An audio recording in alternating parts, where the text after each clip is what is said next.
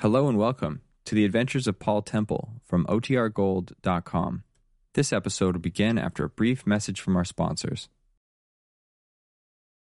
Guest liked the look of the Shepley Hotel in High Moorford. It was one of the more dignified type, a medium between a high-class commercial and a semi-luxurious residential. It would be difficult to imagine anything untoward happening behind those discreet portals. He had left the Morris in a lane two miles back and walked the rest of the journey, carrying only a small suitcase which he had transferred to the police car after the accident. An elderly reception clerk welcomed him with just the right touch of deference. Good afternoon, sir. Guest put down his case. Good afternoon. Uh, could I have a room, please? A single room, if you have one. I may be staying for a day or two. The clerk consulted a book. Very good, sir. Room fourteen. Thank you, said Guest. And could you let me have a large double scotch up there right away? Oh, and I shall want dinner in my room about seven thirty. The clerk took a note of this, then touched a bell. If you wouldn't mind signing the register, sir, he murmured politely, pushing the book towards Guest. Guest took the pen and wrote, Major Guest, London. Thank you very much, Major, said the clerk. The room is on the first floor. Guest followed the young porter who had picked up his case. When they had reached the room, he turned and said, I ordered a large double whisky. On second thoughts, make it a bottle. And bring a siphon, too, will you? Yes, sir. Guest sank onto a chair and idly unlocked the suitcase. He was looking forward to the drink he had ordered. It had been warm rowing, and his nerves could certainly do with steadying. After what seemed an age, the porter reappeared with a tray on which were a bottle, a siphon, and three glasses. Guest gave him a shilling and proceeded to pour out the whisky. He was just lifting the glass to his lips when there was the sound of a key in the lock. The door opened, and to his astonishment, Iris came into the room. Without a word, she closed the door noiselessly behind her. The actress showed no outward sign of injury.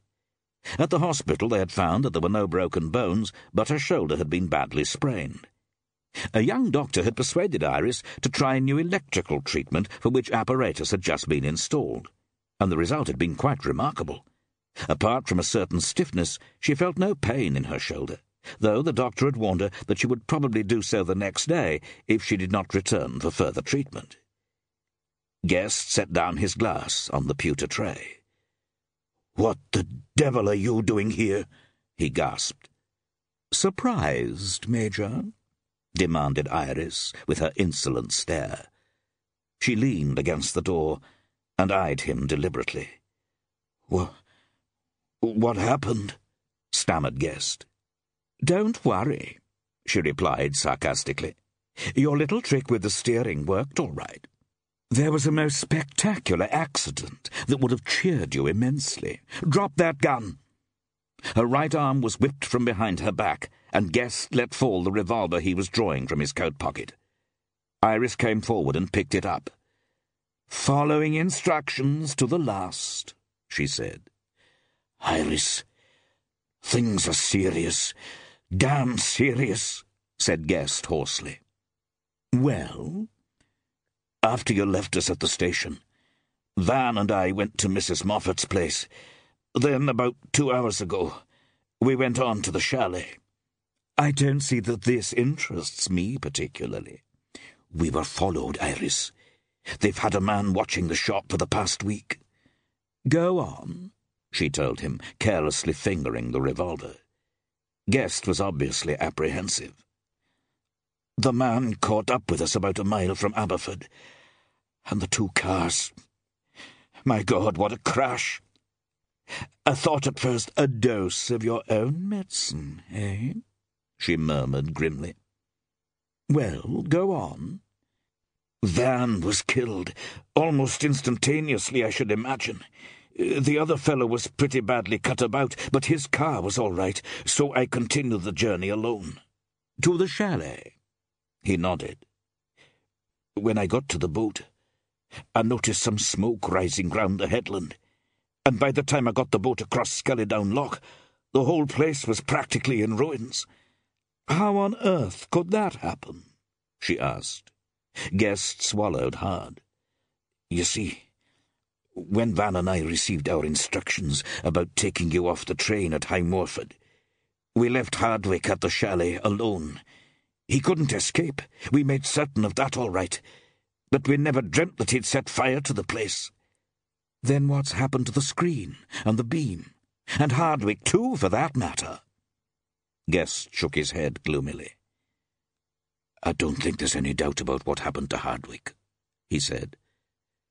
Standing at the side of the lake, he continued in almost a whisper, staring at what was left of the chalet, I suddenly felt desperate and hellishly scared.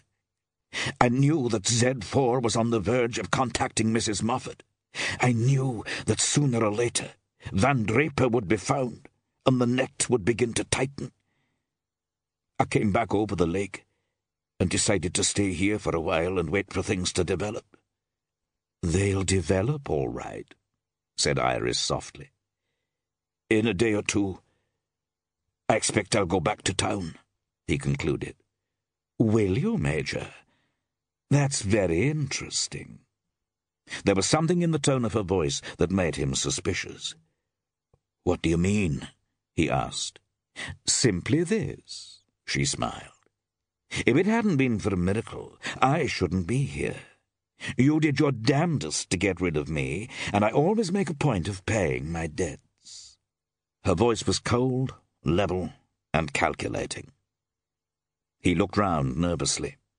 You needn't try any fancy tricks, she advised him. They looked at each other in silence. What are you going to do? he demanded at last. She waited another minute before replying. Strange though it may seem, Major, I'm going to keep you here until a friend of mine arrives. Friend? What friend? cried Guest, in obvious alarm. She pushed one of the revolvers into the pocket of her tailor-made costume. I think you'll find him excellent company, she said, prolonging his agony of apprehension. I'm referring to Temple. She noticed his expression change. Paul Temple, he breathed, almost inaudibly. Why, you dirty, double-crossing little... He made a movement towards her, but for the second time she threatened him with the revolver. But, Iris, you can't... He began to protest, but she interrupted him in a voice that was quite relentless. Whether you like it or not, Major, you're going to wait for Paul Temple. Still pointing the gun at him, she picked up his glass of whisky, drank most of it, and pocketed the key to his room, which was lying on the dresser. Then she looked at her watch. It was five minutes to five. Almost carelessly, she left the room, closing the self-locking door behind her. On the way out, she paused at the reception desk. If Mr. Paul Temple calls, she told the clerk, would you please show him up to room 14? There you are, sir, said the porter, five minutes later, indicating the door of the room. Temple knocked twice, but there was no reply. I say, he called after the retreating porter, have you a key to this door? Isn't the gentleman in? asked the porter, returning and fumbling with a bunch of keys. I'm not sure, replied Temple. Ah, well, we'll soon see, said the other, inserting a key in the lock. Temple entered. At a glance, he took in the inert form on the bed, the whisky, and glasses. I expect the gentleman's fallen asleep, sir, suggested the porter with a knowing wink at the bottle. Should I wake him up for you? Temple picked up the tiny blue file that lay on the tray. I think you'd find it rather difficult, he said. The atmosphere of Mrs. Moffat's kitchen parlour could quite justifiably have been described as tense. It was also more than a trifle stuffy, for Paul Temple, Steve, and Sir Graham had been cooped in the parlour with Mrs. Moffat for over two hours. The two men and Steve had been smoking from time to time, and since the room was lighted by an oil lamp, this hardly improved matters so far as the ventilation was concerned. Up till now there had been few customers, and in spite of Mrs. Moffat's assurance that they were all villagers, Sir Graham had insisted upon her repeating the quotation. Mrs. Moffat's growing irritability was therefore understandable. Nor was she the only person who was showing signs of impatience. Sir Graham's nerves were plainly on edge and he jumped visibly every time the shop bell tinkled. Steve, too, was beginning to show the same symptoms.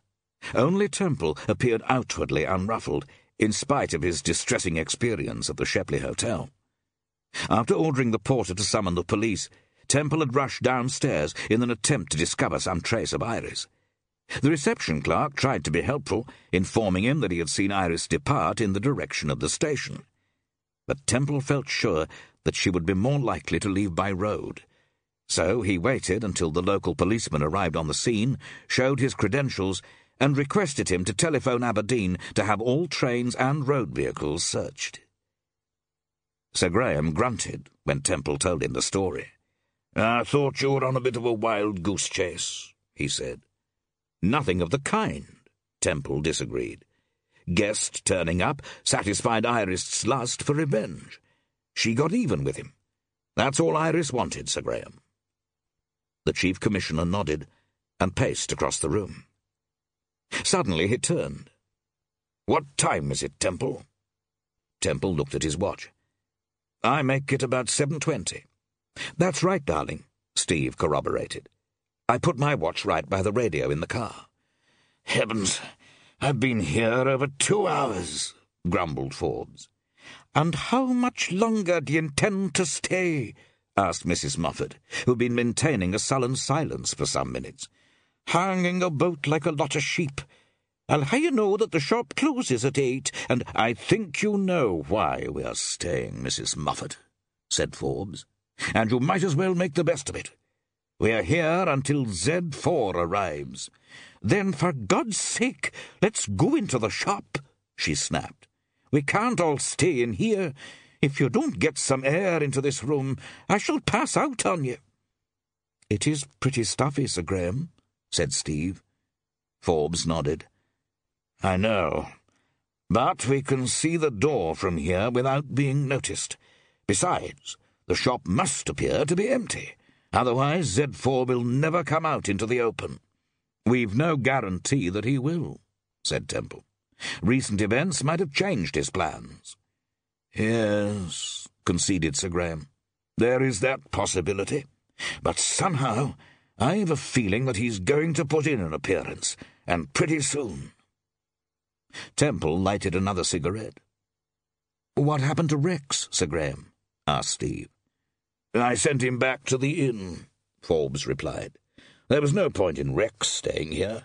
Besides, he was rather anxious to make a start on his story.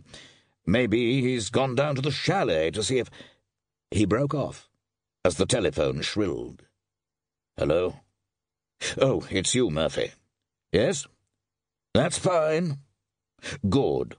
Well, mind you keep your eyes skinned, and don't hesitate to challenge anybody. It doesn't matter a damn who they are. He slammed down the receiver. That was one of my men phoning from the box down the road, he explained. This shop's guarded like the Tower of London, he went on excitedly. Once get Z4 in here, he'll never. Shh! Hissed Temple. The shop door had opened. It's Dr. Steiner, gasped Steve, peering through a little window like aperture which looked out into the shop. You know what to do, Mrs. Moffat said Forbes, in rather a strained voice. And don't forget that quotation. There must be no mistake. He's waiting, Mrs. Moffat, said Temple softly. She favoured them with a hostile look, and went into the shop. Good evening, began Steiner pleasantly. I should like some postcards, please. Certainly, would you like plain postcards or picture postcards? said Steiner, surveying the contents of the little shop with a smile of amusement. You're. you're a stranger round these parts? The doctor nodded. Very much so, I'm afraid. From Philadelphia, USA. Philadelphia? exclaimed Mrs. Moffat. That must be an awful long way. Well, it rather depends where you start from, said the doctor laughingly. Ah, yes, I was forgetting the postcards. How much? Sixpence. Thank you, he murmured, as Mrs. Moffat handed him the cards. Philadelphia, she repeated, apparently rather entranced by the name. It must be a wonderful thing to travel. I often wish I had the time, and the money, of course. What was it that Shakespeare said about travellers? Steiner looked at her for a moment, then gave vent to his deep laugh. I can't recall offhand, madam, he replied, but I think we can take it for granted that it was not very much to the point. He took a handful of small change from his pocket. Sixpence, I think you said. She nodded. Oh, your English coins are so elusive. He sorted out a sixpence and passed it to her. Rather listlessly, she placed it in the drawer. Steiner pushed the postcards in his pocket and turned to go.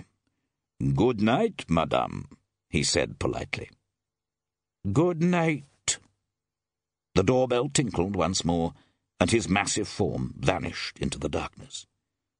Well, I'm damned, said Forbes, in such complete dismay that Temple had difficulty in repressing a smile. Mrs. Moffat returned and stood in the doorway, arms akimbo. I hope you're satisfied, she declared in sarcastic tones. She went to her chair and relapsed into a brooding silence once again. A clock outside struck eight. Mrs. Moffat rose. I'll be closing the shop now, and maybe the police will fine me for breaking the regulations. Just a minute, Mrs. Moffat, said Temple. I think that clock is five minutes fast. With an impatient exclamation, she sat down again. Even as she did so, the doorbell rang. There's someone else, hissed Forbes. Steve peered eagerly through the tiny window. Oh, it's only Mrs. Weston, she announced in disappointed tones. Now what the devil does she want? Snarled Forbes, who was rather anxious that none of the usual customers should complicate matters by being present in the shop when Z4 appeared. Mrs. Moffat went into the shop and turned up the oil lamp, which was not quite equal to lighting the gloomy interior. Good evening, Mrs. Moffat. Mrs. Weston was dressed as she had been when Steve had spoken to her at the royal gate. Good evening, Mrs. Weston. Shocking weather we're having. I, I can't remember a worse winter than this, and that's the truth, replied Mrs. Weston, unfastening the top button of her coat. We seem to have had nothing but rain since August. She appeared to be slightly out of breath and leaned on the counter for a minute to recover herself. I was sorry to hear about your husband. It must have been an awful shock to you, sympathized Mrs. Moffat. Mrs. Weston sighed. I don't suppose anyone will ever know just how much I miss him, Mrs. Moffat, she replied with emotion in her voice. Mrs. Moffat nodded sympathetically. Oh, well, said Mrs. Weston, seeming to pull herself together. Now, what was it I came in for? Really, my memory's gone from bad to worse. Oh, I remember. I was wondering if you had some sort of a suitcase I could borrow. I've only got one of those old-fashioned trunks, and I'm going down to my married sister's for a few days. I thought the change might take my mind off things. Yes, I think I can help you, said Mrs. Moffat. You wouldn't want to be taking the case straight away, I suppose. Oh, no, there's no great hurry. Then I'll have the boy call round in the morning with it. That would do nicely, Mrs. Weston agreed. Is it a long journey you'll be making? Yes, it's a tidy way. Rotherham. It's near Sheffield, you know. Have you ever been to Rotherham? No, said Mrs. Moffat. I'm afraid I haven't. There aren't many places I have been to, Mrs. Weston, and that's the truth. Often thought I'd like to travel, though, providing, of course, I had the time and money. Now, what was it Shakespeare said about travellers? Mrs. Moffat almost smiled as she spoke the familiar words. Well, they had insisted on it. But to think that a harmless North Country body like Mrs. Weston could possibly.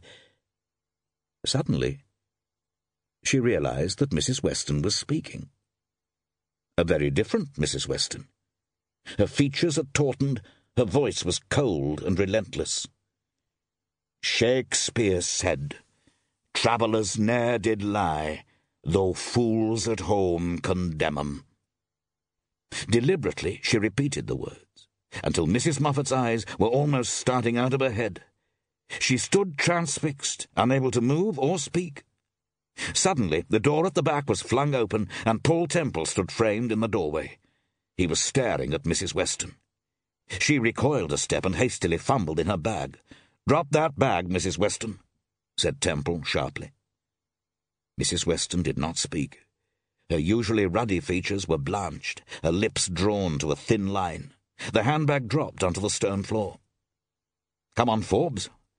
What are you waiting for? called Temple over his shoulder. But, Temple, you can't mean that Mrs. Weston. The Chief Commissioner was obviously perplexed. Temple nodded. Permit me to introduce you to the leader of the greatest espionage organization in Europe, he said. Z4. Cosgrove, Evening Post, London. Your blue-eyed boy has turned up tramps again. Stop. Arrive Euston midnight. Stop. Don't worry about banners, bands, or red carpet. Stop. Clear whole of front page the greatest espionage story of all time. Stop. Am bringing you bottle of your favourite whisky. Stop. Rex Bryant. Bryant, Royal Gate Hotel, Inverdale. You're still sacked, and I don't drink. Cosgrove. Cosgrove, Evening Post, London. Wish you wouldn't argue. Stop. Lay in stock of 72 point caps and leave rest to me. Stop. Ignore War Office, Ministry of Information, and any interfering politicians. Stop. First 2,000 words from Glasgow in three hours' time. Stop. Cut a word, and I'll murder you. Stop. Don't tell Chief, or he'll panic and consult Churchill. Stop. Don't worry. It's my favourite whisky, too.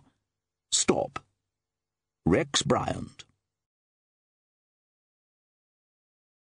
Detective Inspector Wallace Sandford was feeling even more bitter towards the human race than was his usual custom. For well over a week he had been detailed to conduct a search for Iris Archer, and his reports to Scotland Yard could certainly not have been described as enlightening. Of course, he had never seen Iris, which was something of a handicap. But if you had informed Inspector Sandford that a striking blonde, who probably had one arm in a sling, could evade the police resources of the British Isles, he would have indulged in a smile, and perhaps even favoured you with a pitying glance. But there it was. You couldn't get beyond facts. And the facts were that Iris Archer had promised to meet Paul Temple at the Shepley Hotel, High Moorford. She had certainly visited the hotel, and had even left Major Guest as evidence of the fact. Actually, Iris had walked out of the hotel, calmly annexed a new American car from just along the street, and driven to Glasgow, where she had left the car in Sauchiehall Street. It had been recovered some six hours later. But of Iris herself, there was no trace. Sir Graham Forbes had issued prompt orders for all the Scottish express trains to be searched, without any tangible result, except that a chorus girl who bore some resemblance to Iris had been temporarily detained at Carlisle and released again after surprising her captors by the range of her vocabulary. I can't understand it at all, Annie. Inspector Sanford confessed to his wife in the privacy of their trim little villa in an Edinburgh suburb. At home, he invariably relapsed partly into his native dialect, although when in contact with his superior officers, Sandford's English was irreproachably correct. He had been educated at a good secondary school. His wife, who was placing a huge meal before him, fulfilled her customary role of comforter. The lass'll turn up somewhere before long, she reassured him. No woman with a face like those pictures you showed me could hide herself away for long. Some other woman'll be bound to give her away. Sandford shook his head, somewhat sceptically. Don't forget, there's been four unsolved murders in the country so far this year, he reminded her. This was a fact deeply rooted in his subconscious mind. It was Saturday lunchtime, and he was taking a few hours off for the first time since the search started. Sandford usually enjoyed his lunch on Saturdays, because it was invariably a leisurely meal, with a pleasant afternoon and evening to follow. But his wife took the edge off his appetite in the middle of the first course by announcing that they were paying a visit to her sister in the small town of Craiglee, some twenty miles away. But you know I've got to be on duty tomorrow morning, Annie, her husband protested. Here I've been chasing all over Scotland. I want a bit of peace and quiet. But Annie waved him aside. There's a train soon after nine in the morning, and I promised Susan faithfully that we'd both go. Herbert is particularly looking forward to seeing you. Sandford snorted. It wasn't that he hated Susan so much. He could put up with her. It was her husband for whom Sandford had conceived such a hearty dislike. Herbert never seemed to tire of firing off a stream of facetious jokes about the police force. He had a playful habit of greeting his brother-in-law by flinging open the front door and calling over his shoulder, They've come for us, Susie. They've found out we aren't married. Then he would turn to the visitors and declare dramatically, It's a fair cop. Yes, Herbert had never tired of the novelty of possessing a brother-in-law in the police force. Sandford gloomily reflected as he helped himself to the last few mouthfuls of his large meal. Already Annie was bustling about, starting to clear away the things preparatory to starting for the station.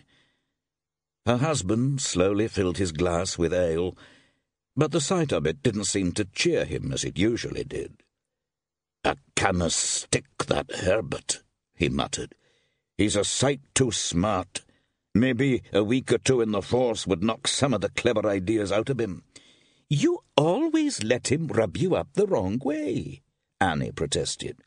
Anyhow, I promised we'd go, she declared flatly, and he knew it was useless to argue any further. To say that Inspector Sandford was disappointed would be putting it mildly. On Saturday afternoons, he looked forward to seeing the local amateur rugby club. They were up against a tough proposition this week, and he had been anticipating a lively afternoon. His pals, Geordie Macfarlane and Sandy Lawson, had promised to be there. After the match, there would be a game of darts and a drink or two at the Golden Thistle. Sandford had lately become adept at darts, and the game fascinated him. He sighed. Today, there wasn't even time for him to enjoy his usual after-dinner pipe. He went up to his room, grumbling to himself, and eventually emerged in a blue serge suit which was far too tight under the arms. Before long, his wife joined him, and they managed to catch the 3.10 train, which obligingly stopped at every station, landing them at Craiglee at 4.15, by which time Sandford had smoked a packet of cigarettes and was feeling more than a trifle nervy and irritable. A penny bus ride brought them to their destination, and the front door was opened by Herbert with the usual flourish. Susie, he called, there's a plain-clothes cop outside. Quick, old girl, hide the swag. Under his breath, Inspector Sandford muttered something which was inaudible. Annie greeted her brother-in-law enthusiastically and Susie came along the hall to add to the welcome. Well, Wally, how's the big four these days? spluttered Herbert, with a knowing wink at Annie. When are they promoting you from Scotland to Scotland Yard? His brother in law did not deign to reply, but Herbert appeared not to notice. Hello? You're getting a bit thin on top, Wally. Must have been doing a bit of thinking lately. I suppose you wouldn't have had anything to do with this Z4 affair that was in all the papers this week. As a matter of fact, retorted Sandford with ominous deliberation, I have. For once in a way, Herbert was momentarily taken aback. This was the first time he had ever extracted from Sandford any definite acknowledgement that he was connected with certain police activities. Well, temporized Herbert, not a bad little job, that. Of course, they had to call in that fella Paul Temple. Do you know Paul Temple by any chance? Sandford shook his head and relapsed into the silence he observed for long stretches when visiting his relatives. He noted with satisfaction that there was a huge dish of prawns on the tea table, and found some consolation in this fact, for Inspector Sandford was very partial to prawns. When they were sitting round the table a few minutes later, Herbert said, We've got a surprise for you. Yes, a nice little treat for you this evening. Oh, yes, put in Susan enthusiastically. There's a company at the town hall this week. I went on Tuesday to see the farmer's wife, and they were so good that I booked seats for us all tonight. There now, said Annie. I haven't been to a good play for months. But you don't want to see it all over again, do you, Susie? Oh, it isn't the same play. They changed it on Thursday. Tonight they're acting a play by Edgar Wallace. I think it's called The Man Who Changed His Name. Sounds barmy to me, commented Sandford sceptically.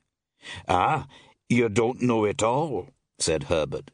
Now's your chance to pick up a tip or two, my lad. Sandford helped himself to another large portion of prawns without making any further comment. He did not want to start any more silly arguments with Herbert. After all, you can't argue with a fool, he told himself. But Herbert did not intend to let an opportunity like this slip by so easily, and he continued to rally his brother-in-law to the delight of both women right up to the end of the meal. When they were all finished, Sandford carefully folded his napkin. Then he took a deep breath. One day, somebody'll break in and pinch that imitation silver cup you won in the egg and spoon race, he grunted. Then you'll run for the police fast enough. He knew he touched a tender spot there, for Herbert was very proud of this cup which, with the help of an extravagant start, he had won in a local hundred yards handicap, a feat which he had never even remotely approached again.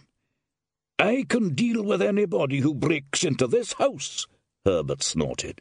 And let me tell you, that cup's solid silver. Sandford grinned for the first time. His shot had struck home. He felt that the afternoon had not been entirely wasted after all. As there were to be two performances at the town hall that evening, and Susan had booked for the first, they had very little time to spare. Also, it was an excuse to hurry the men away from the table before their remarks became even more acidulous. There was, nevertheless, a distinct coolness obvious in the party when they started out, though this wore off a little by the time they'd reached the centre of the town. Craiglee Town Hall had seen better days but could never have been classed as picturesque architecture. For some peculiar reason, it boasted a tremendous tower, which seemed to serve no purpose whatsoever. And, of course, there was the inevitable balcony from which election results had been announced since the year the building was first erected. On two large boards outside, eight sheet lithographic posters luridly informed the public that the Maxwell Sherwood Dramatic Company presented the sensational crime play The Man Who Changed His Name direct from its phenomenal success at the Regency Theatre, London. The entrance was dimly lighted with a row of bare electric bulbs, two of which were not functioning, and the effect was not to be compared with the glaring neon of the majestic cinema opposite. Standing in the vestibule waiting for Susan and Annie to emerge from the cloakroom, Sandford sighed for the cheery amenities of the Golden Thistle. The genuine old Scotch ale, the darts, the blazing fire throwing a ruddy glow on the faces of the congenial company. And here he was, due to waste the best part of an evening in a musty town hall watching a fourth-rate theatrical company perform an out-of-date detective thriller. He turned to ask Herbert if the hall had a license, then paused and finally changed his mind, recalling that Herbert was never very enthusiastic when the question of a quick one arose. Maybe I'll be able to slip out during the interval, Sandford comforted himself. He would certainly need some sort of stimulation to see him through the evening. If it had been the pictures, he could have gone to sleep, but he knew from experience that it would be far too cold in the town hall to encourage slumber. Annie and Susan returned, and they entered the main hall. Though they occupied the best seats, these could hardly be described as comfortable, for they were nothing but wooden chairs. Sandford cautiously manoeuvred the party so that he sat on the gangway with Susan next to him, then Herbert, and finally Annie, furthest away so that she would not be able to remonstrate if he went out for a drink, as he fully intended to do. The solitary piano tinkled out a rough and ready overture, which was swallowed in echoes away up in the lofty ceiling. The lights snapped out one by one, and finally the curtain rose rather unsteadily, revealing a dingy box chamber set. On a settee, smoking a cigar, and endeavouring to portray a picture of sinister ease, reclined Maxwell Sherwood himself. He's ever so good, Susan whispered to her brother-in-law, who grunted, knowing her childlike worship of make-believe. Presently, Mr. Sherwood's female accomplice in crime arrived on the scene.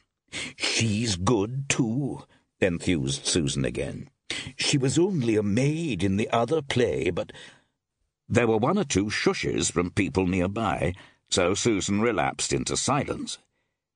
Sandford studied the girl on the stage with a thoughtful frown.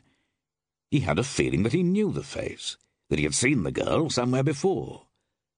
Herbert leaned across to him. What price the red-haired bit, Wally? he sniggered. His wife silenced him. The play went on, and it became increasingly obvious that the girl with the striking red hair was a more polished performer than her colleagues. Even Sandford realized that she was exploiting an entirely different technique. Sandford did not leave his seat in the first interval. He stopped and studied the programme, noting that the red-haired girl called herself Lydia Merridew. Before the lights went down again, Sandford took a newspaper cutting out of his pocket and examined it closely. But the photograph, about the size of a postage stamp, was too blurred to convey any adequate impression. The girl in the picture was the most platinum of blondes. He frowned and replaced the cutting in his wallet. During the second interval, Sandford felt he had legitimate excuse for visiting the town arms next door. He leaned across to Herbert and asked, Coming? Rather reluctantly, Herbert followed him. In the saloon bar of the town arms, Sandford discovered what he had anticipated. A rather elderly actor, grotesque in his grease paint, leaning in lordly fashion against the mantelpiece. He recognized him as the butler in the play. Sandford entered into conversation with him almost at once by the simple expedient of standing him a drink. How's business? he asked. The butler tossed down the drink he had been holding.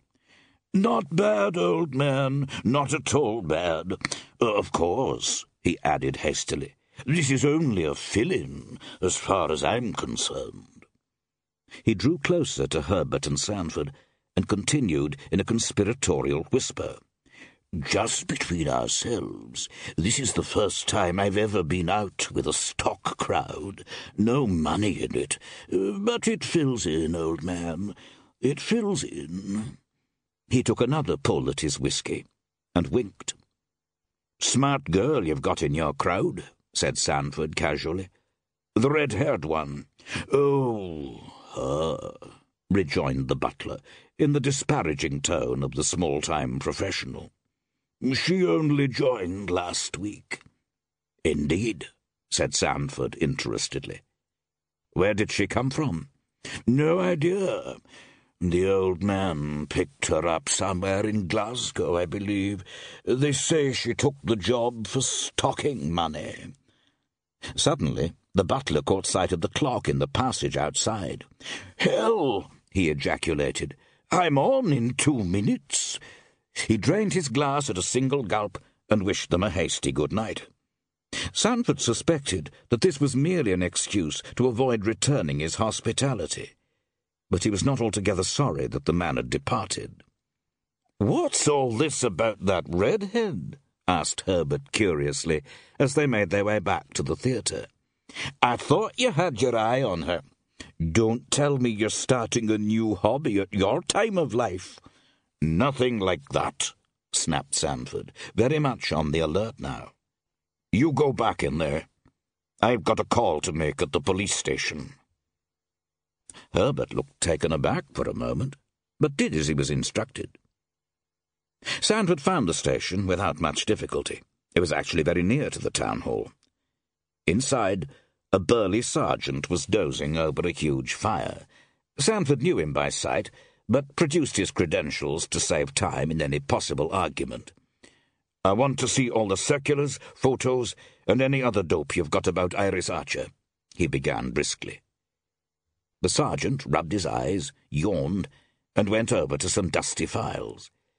Eventually, he discovered a photo reproduction and a description. They were not over methodical at Craiglee. Give me a minute or two, and I'll find some more, the sergeant wheezed. There was some stuff came in on Thursday, if I remember rightly.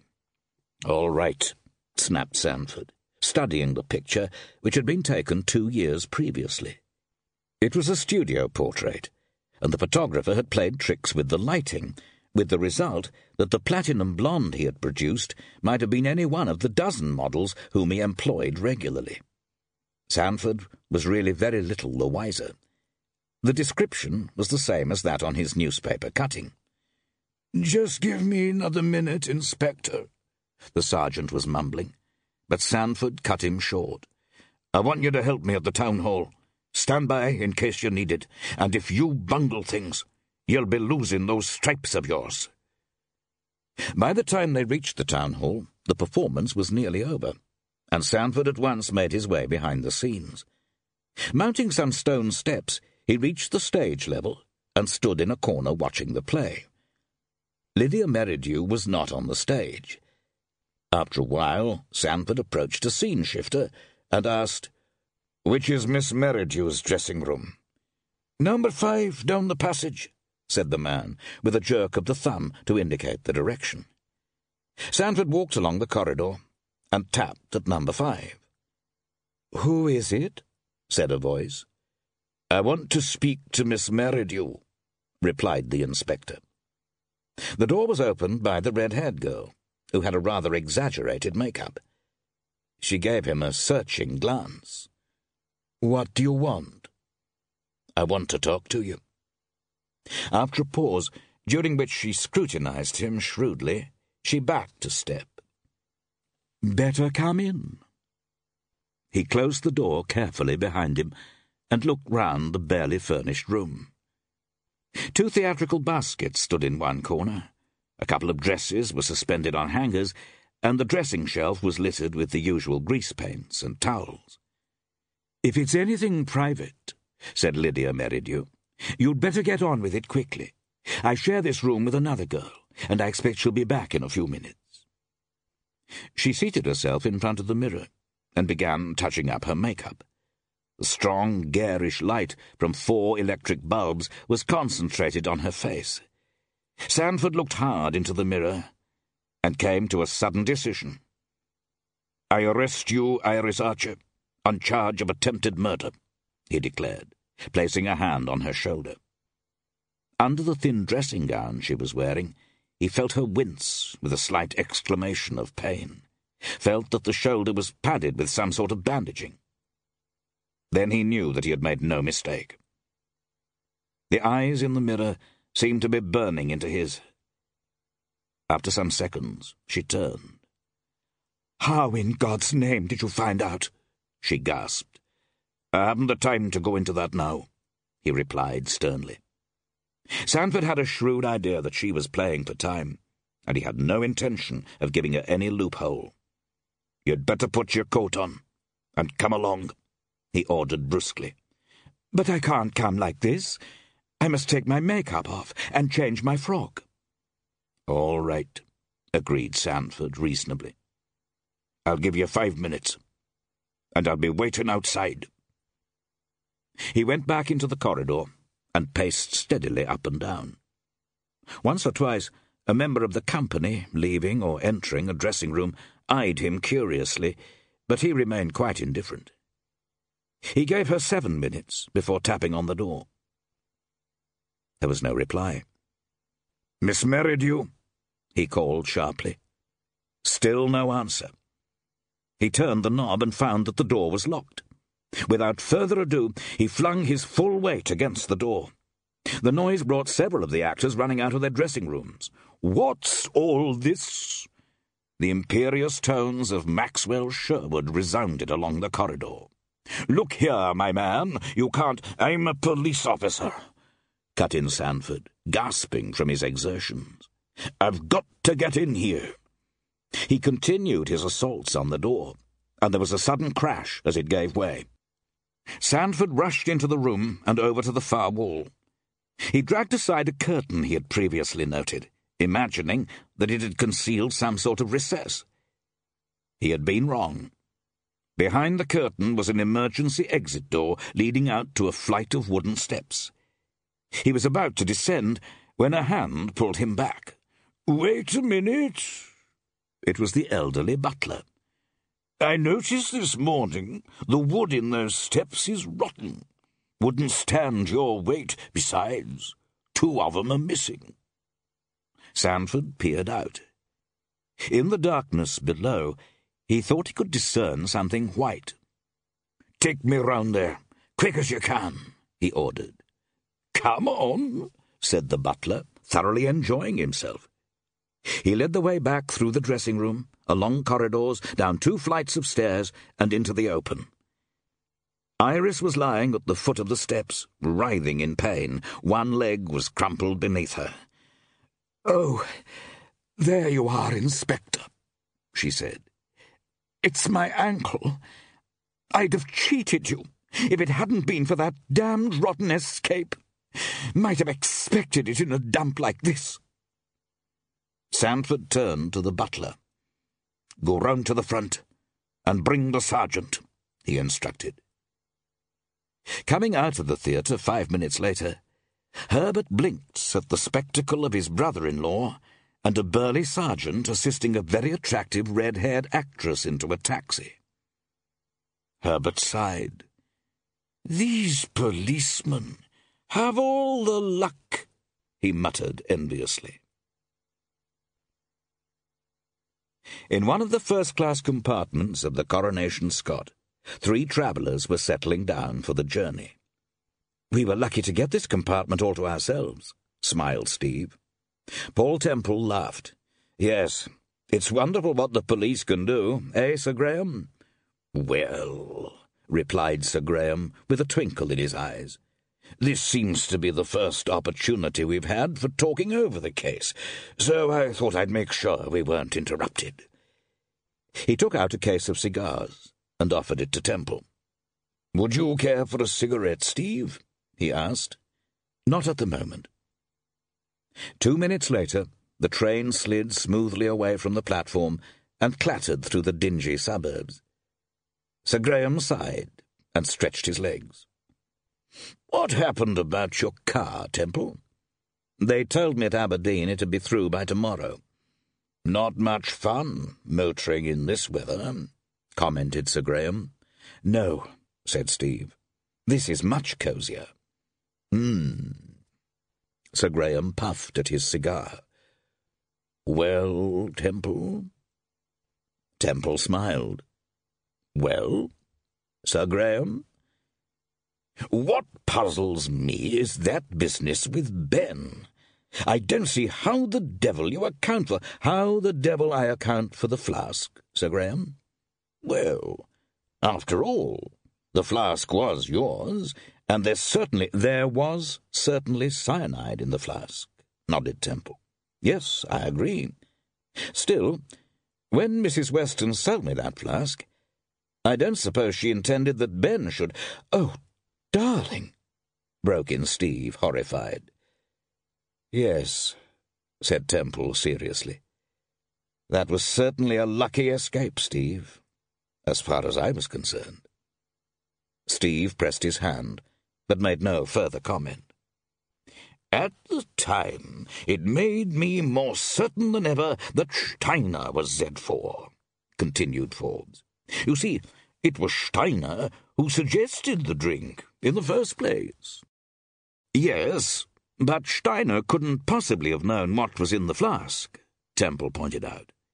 He might have known, Temple, said Forbes thoughtfully. It's very difficult to say. Incidentally, was the flask your first indication that Mrs. Weston was implicated? Temple shook his head. No. The flask merely confirmed what was already in my mind. I had a pretty shrewd suspicion that Mrs. Weston had some connection with the affair, even at the very beginning. But, darling, why? asked Steve. Well, said Temple, in the first place, Ernie Weston returned the letter which he had stolen, and which was obviously of supreme importance to Z4. Shortly after he returned the letter, Weston was murdered. Why? Obviously, because he had unwittingly let the cat out of the bag about the letter. Light began to dawn upon Sir Graham. You mean that he had told his wife about it without realizing that she was Z4? Exactly agreed Temple. Although, of course, it wasn't quite so simple as that at the time. I knew that he'd told someone about the letter, and I was pretty sure that that someone was Z4. But it might have been Steiner, or possibly Bryant, or possibly some other person we had never even heard of. But if it was Bryant or Steiner, then Weston must have been on friendly terms with them, said Forbes. That point struck me at once. They must, in fact, have been well aware that Ernie Weston was what is euphemistically termed a kleptomaniac. They must have known, in fact, that he was in the habit of helping himself to other people's possessions. Yet both Bryant and Steiner had been obviously puzzled by the loss of a watch chain and a pair of cufflinks. Now, assuming that Steiner and Bryant were all that they seemed to be, or at any rate were not definitely connected with Z4, then obviously Weston must have spoken to someone else. Someone, in fact, who knew exactly the sort of game he was playing. It seemed to me that that someone might very easily be an obvious sort of person after all, a person who Weston really would talk to without attaching any particular importance to it. Someone, in fact, like his wife. He paused looked at his cigar, and found that it was out. Don't light it again, said Forbes quickly. Here, take another. Temple laughed. The cigars were a present from Rex Bryant, smiled Sir Graham. Sort of a quid pro quo in return for an exclusive story. Well, uh, go on, Temple. Let's hear how you narrowed down the field. Temple eased the band off the cigar. Later, when Steve and I made arrangements to go to Aberdeen and that dreadful accident happened, it became quite obvious that Z4 was actually at the inn. Only someone staying at the inn could possibly have discovered our arrangements. If any doubt existed in my mind, it was very soon eliminated after our experience at Skerry Lodge. Steve shuddered at the recollection. Yes, said Forbes, but that didn't eliminate Dr. Steiner or Rex Bryant as possible suspects, or Iris Archer, too, for that matter. Remember, the whole three of them were staying at the Royal Gate. Temple carefully applied a match to the new cigar. If Dr. Steiner had been Z4, It's hardly likely that he'd have interrupted Iris in her search for the letter, he argued. Don't forget that she was following instructions received from Z4. You mean through Mrs. Moffat? Yes, that's true, Forbes conceded. Now we come to Rex Bryant. Candidly, Sir Graham, I never suspected Rex from the very first, continued Temple. Finding the watch chain on Weston had quite the opposite effect on me from that intended. It more than convinced me of his innocence. Yes, mused Forbes. I rather suspected it was a pretty obvious sort of plant. And now we come to Mrs. Weston, said Temple. Well, in the first place, she was always at the inn and therefore in a position to overhear most of our conversation. Indeed, on one occasion, when we were talking about Lindsay's letter, she actually marched into the room on the pretence of clearing away the coffee things. Seemed natural enough at the time, commented Forbes. Yes, she was a clever little woman, and she had an instinct for time and place, said Temple. Also, as I've already pointed out, she was the most likely person for her husband to confide in about the letter. And thirdly, she made a very bad slip. Forbes looked up. What do you mean, Temple? Paul Temple smiled. You probably remember that I discovered certain interesting details about Iris's past. Details which Z4 knew about, but which Iris was anxious to conceal. Forbes nodded. Temple said, I received a telegram which confirmed my suspicions about Iris. But when I received the telegram, it had already been opened. You mean Mrs. Weston actually opened it herself?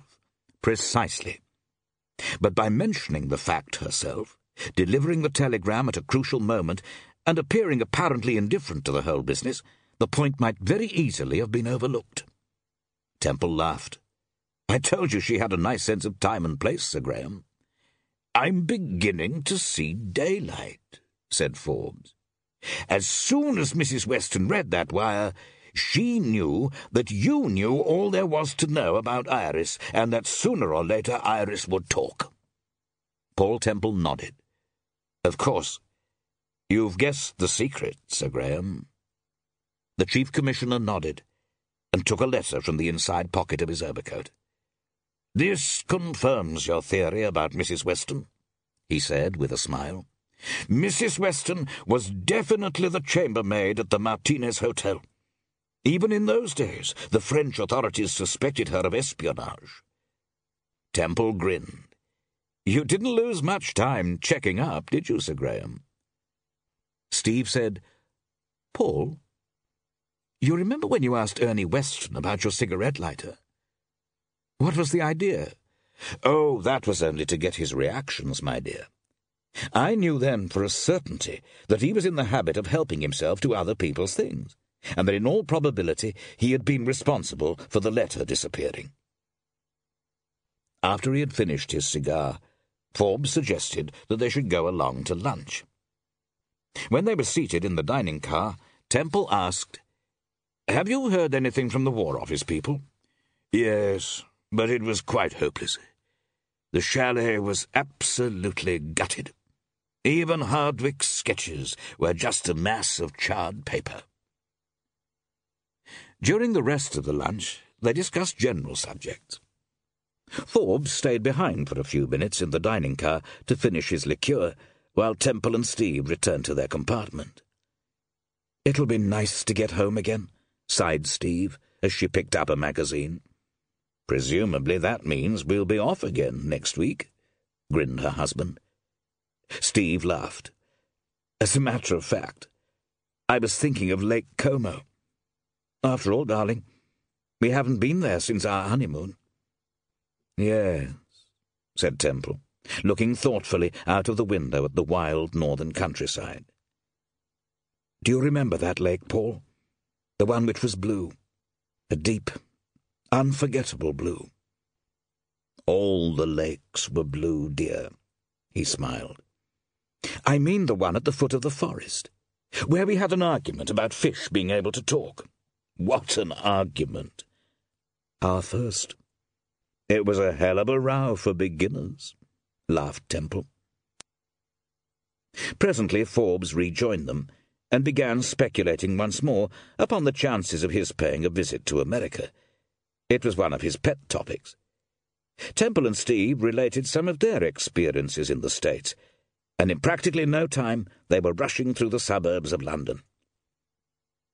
As they left the train, they saw a massive and familiar figure ahead of them. He seems to know his way about, even if he is a foreigner, commented Steve. Why, it's Steiner, ejaculated Forbes, standing with one foot on the step of a taxi. I've a damn good mind to follow him, and not much point in that, Sir Graham, Temple assured him, as their own taxi started off. But look here, Temple, I see Rex has got his story all right, said Temple quickly, indicating a newspaper stand displaying the London Evening Post. Good old Rex, applauded Steve, with the genuine reporter's love of a scoop. You certainly handed him a first-class story, Sir Graham, said Temple. The Chief Commissioner smiled, but he was obviously rather exasperated. Now look here, Temple, he said. There's something about all this business I don't quite understand. Oh? And what's that? asked Temple. And it must be recorded that there was a mischievous twinkle in his eye. Well, we know, for instance, who Rex Bryant is, said Forbes. And we know that Iris, Van Draper, Guest, and Mrs. Moffat were members of the organization. We even know who Z4 is. But there's still one rather important person we seem to be overlooking. And who's that? Why, the man who came over with you on the Golden Kipper, said Forbes. Steve nodded. Like the Chief Commissioner, she too was obviously perplexed by the identity of the Austrian. What on earth was he doing in Scotland? she asked. I think he told us, Steve. He was on holiday. On holiday? exclaimed Sir Graham, and it must be recorded that he looked very bewildered. But who the devil is the fellow? Paul Temple smiled. It was a very pleasant smile. Believe it or not, Sir Graham, he said, his name is Steiner, Dr. Ludwig Steiner. He is a professor of philosophy at the University of Philadelphia. That is the end of News of Paul Temple. It was written by Francis Durbridge and read by Michael Tudor Barnes. This has been an ISIS Audiobooks presentation.